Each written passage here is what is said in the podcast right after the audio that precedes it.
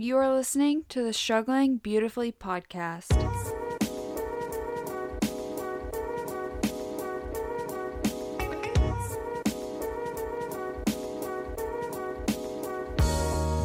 Don't forget, whatever stage of life you're walking through, or sometimes stumbling, it's important to look above and anchor yourself to the one who controls it all. The best part of life is finding your people, people who will walk with you through the fire. That's what we're here for daily inspiration, Burning questions answered. and how to always look above. I'm Brooke.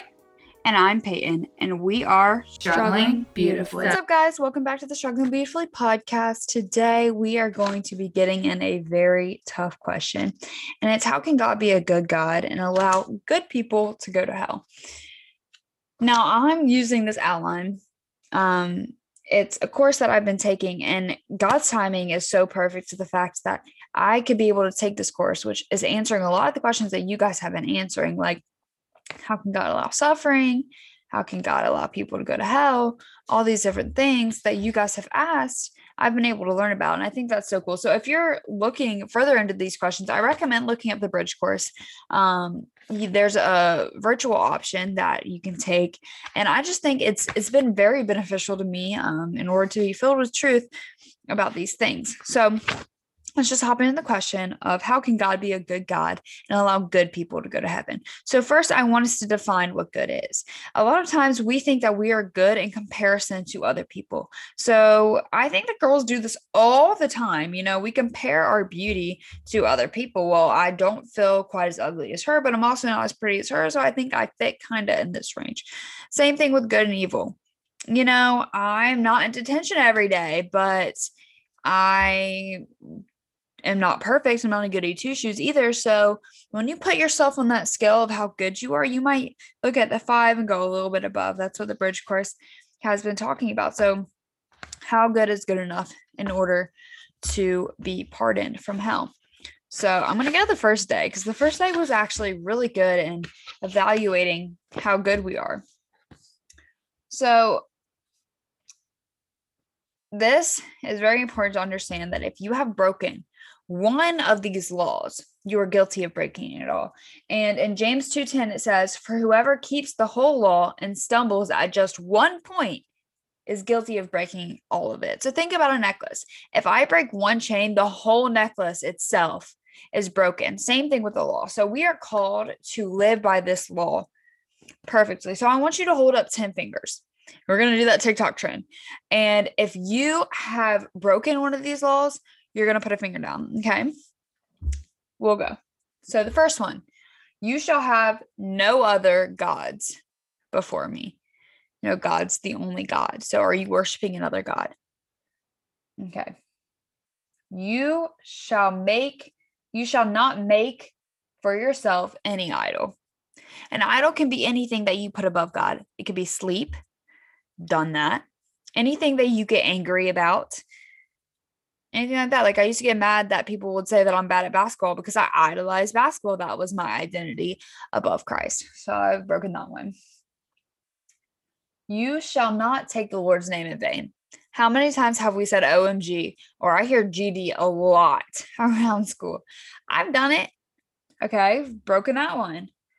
Remember the Sabbath and keep it holy. This was a day that we took in order to just learn about Jesus, just to be in Jesus' presence um, and give a whole day to God. I struggled to give even like 30 minutes to God a day. Like it's a struggle and it's it's understandable, but I've broken that law many times.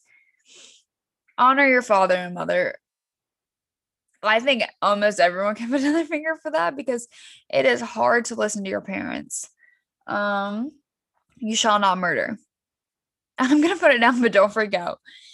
It it's in the bible it says first john 3.15 whoever hates his brother is a murderer and you know that no murderer has eternal life in him. So murdering can just be to hate somebody. Have you ever hated somebody before?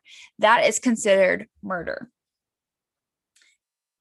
You shall not commit adultery adultery it says even to lust after someone even if a man even if a man looks at a woman lustfully he has committed adultery in his heart i've definitely had moments of lust um So I am an adulterer. You shall not steal. I remember in first grade, I literally stole like a whole bunch of blocks to play with them and then just bring them back. So, yes, I've stolen. You shall not lie. I'm pretty sure everyone was lie. And you shall not covet. That is to envy or covet anything that someone else has that you want. Um, so I have committed like I've broken nine out of ten of those laws. So we know that even if you have broken one, you have broken the whole law. Well, I've broken nine of them. I basically already broke the whole law just by living. Like not even just by breaking one and breaking it all. Like I've just broken all by myself. So I want you to understand that. Um, this is the standard we are held to. And if you've broken one, you've broken all of it. So I want you to sit here and I want you to debate yourself. Look at how many fingers you put now. If you have all 10 up, nice, good for you. But if you have put one down, you deserve hell. We all deserve hell. That's why in Romans 3, it says, No one is good, not even one. And we have all fallen short of the glory of God because we cannot keep this law. So why even is there a law? The law, God knew we were going to keep it. He knew we couldn't. We absolutely could not keep his law. But it is put there in order to show us our sin. So if you're sitting here right now and you're saying, man, I put 10 fingers down. I have broken every single law by myself. I want you to know that God put this law here to show you your sin. And that might sound really cruel, but the reason why we need to see our sin is in order to see God's love for us and his mercy for us. And that is where how can God be good and allow people to go to hell comes in. Hell is the punishment for our sins. We've broken this law we deserve hell. That is our punishment. That is our rightful punishment. If a murderer has committed murder one time, they deserve to go to jail. And if that judge says, oh, I'm feeling like I'm in a good mood today, you've been an overall good person, you just murdered one person, so I'm going to let you go. And that person was your sister or your brother or your mom. I said mama, but your mom, how's that going to make you feel? That's not right. We know that's not right. It's because God has instilled a sense of good and evil in our souls to know that that's not okay. Well, same thing with God. How good would God be if He allowed murderers, if He allowed any of us who have broken this law to go to heaven? That's not right. The expectation isn't perfect at that point. And then almost anyone can get into heaven, right? But the thing is, we've all broken this law and we all fall short and we all deserve hell. And you might be asking the question, well, isn't hell too extreme of a punishment? Well, this is the example that Bridge brought up that really kind of clarified my view on this too, because I actually have asked this question before. Think about it this way if you commit a sin or you do a wrong against your neighbor, what's the consequence for that? It's not nearly as much as if you wronged the president of the United States. If you wrong him, how much greater is that consequence? Let's just say you wrecked your neighbor's car. Okay, you might owe a few dollars. But if you wreck the president's car, you might owe some money and you might be in some legal problems. It's going to be way greater of a consequence than just your neighbor. Well, now think about wronging an eternal being, being God. You deserve an eternal punishment for that. So hell is not too extreme because you are wronging the creator of the universe who was there before anything else was. You have wronged the creator. And God doesn't judge you like you deserve to be judged, anyways. He has enough mercy on us to allow us to live this life. He he literally allows us to live our life how we please to you know, he lets us live in sin and he wants us to choose to love him. He doesn't force us to love him. How good would God be if he forced us to follow him and forced us to love him? No, he literally gives us the freedom to choose sin over him. And that breaks his heart. Sadie Robertson brought up this example of she was talking to this homeless guy. She didn't have money and she just had a Bible. She said, I have nothing else, but I do have this and I want to give it to you. And he said, No, I don't want it. And she was like, Why? Just take it. It's okay. And he's like, I'm an atheist. You don't understand. I don't, I can't take that. But someone else will need that. And she just wanted to lay it on the ground. She he said, No, please take that. And she didn't understand. And she talked about how she felt that pain that she just wanted to be able to give this truth to him and it broke her um because he just didn't want to take it same thing with god i think he places the truth right in front of us but we still reject it and he wants to give it to us so bad. He's like look here take it just take it. And we want nothing to do with it but ultimately it is our choice and god gives us that choice. And and god loves us so much that because he knew we couldn't keep this commandment, he sent his son to die for us so that we did have an option. You know, we couldn't keep the law, but we can choose to have a relationship with God and to know his love for us because we're still going to sin. We still can't keep it. We're not perfect.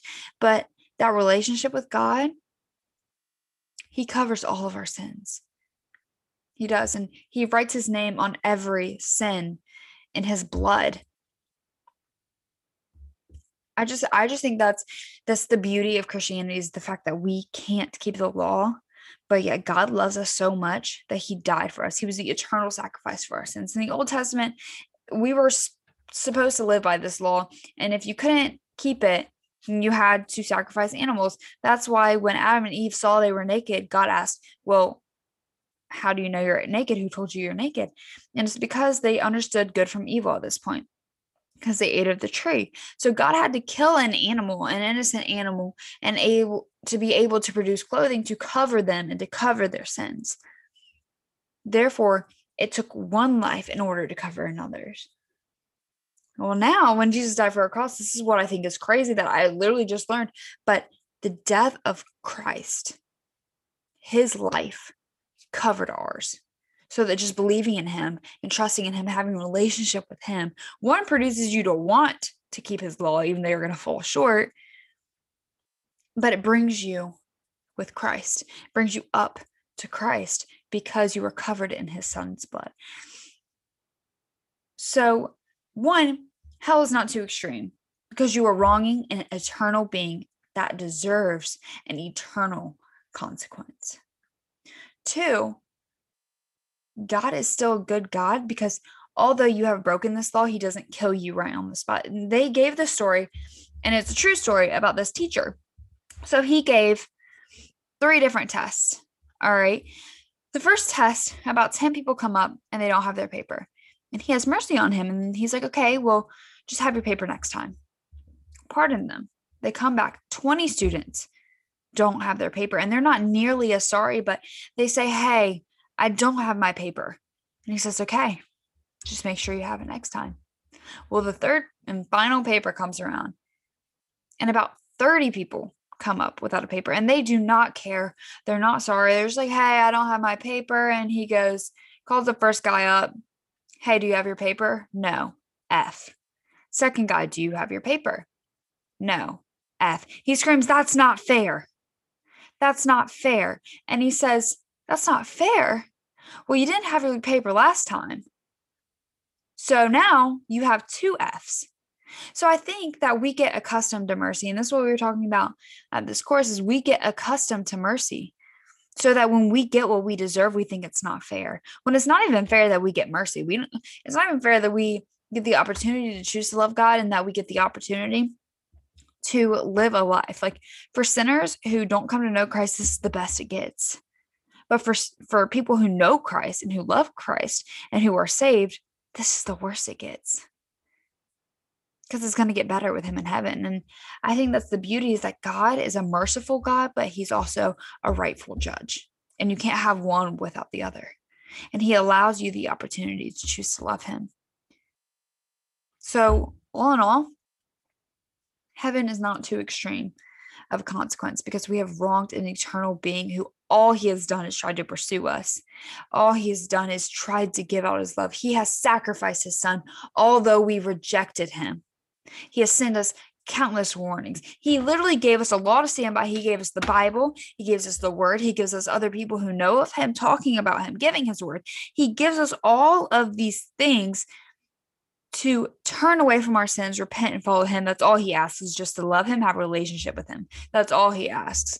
And because we choose not to, and we have broken that law, we are held to it. Now, God doesn't do it joyfully. He doesn't rejoice in the fact that we reject him. He doesn't want to send us to hell, but he has to in order to be a truthful, righteous judge. He has to. If he didn't, he wouldn't be a good God and he would actually be a God of lies. I mean, how happy will we be if God had mercy on a murderer? Like, that'd be terrible, right? So he's a righteous judge, but he's also a loving one. And he's offered you a way out. And if you reject that, he has to judge you according to what you have done. And I think that's very important. Um, this is a very good question, and it's not an easy topic um, to understand, but I want you to know that God does love you. And if you are looking at this law and you've understood that you have broken just one, and you see the depths of your sin, I want you to understand that it doesn't end there. You are recognizing your sin, and that is a first step and I know it, it might seem like God might be pushing you away and that He doesn't love you, but He's calling you to know Him. He's calling you to a relationship with Him. And that's all that it takes. And I know even as Christians, we can sit here, we can be upset, and we can doubt if we're really saved. And that's what next next week's question is is how can you ensure that you're saved and you're going to heaven I know that you can doubt it, but it's not your works. God says that works are like filthy rags to him. He's already paid that cost. He's already paid what it costs for you to go to heaven out of his love for you. And just choosing to love him and having a relationship and seeking after him, it's all it takes. It's that easy. We no longer have to live by this law. This law is to be a mirror of our sin and to point us to Christ. And that is just the conclusion of today. Um, I would love for you guys to ask any more questions. You can um, go to our Instagram at Struggling Beautifully Pod, and there we have the link to um, the Burning Questions series, um, question entry, our newest videos and podcasts, and our YouTube channel. Um, there's a lot of information there. Um, so I just want you guys to know how much God loves you um, and even if right now you know that you are a sinner, I pray for you just to repent of your sins, turn to Christ, and just get to know Him because He wants you exactly where you are. You don't have to better yourself in order to go to Him. He came down to us. And I think that's the beautiful thing about the gospel. If you ever heard um, the song Lord Thank You, it talks about once your enemy, now seated at your table, Jesus, thank you his blood has washed away your sins. That is so beautiful that we were once his enemy and now we're seated at his table because his blood has washed away our sins. Um, so have a great night, day, week, whatever time you're watching this. I love you guys and God bless.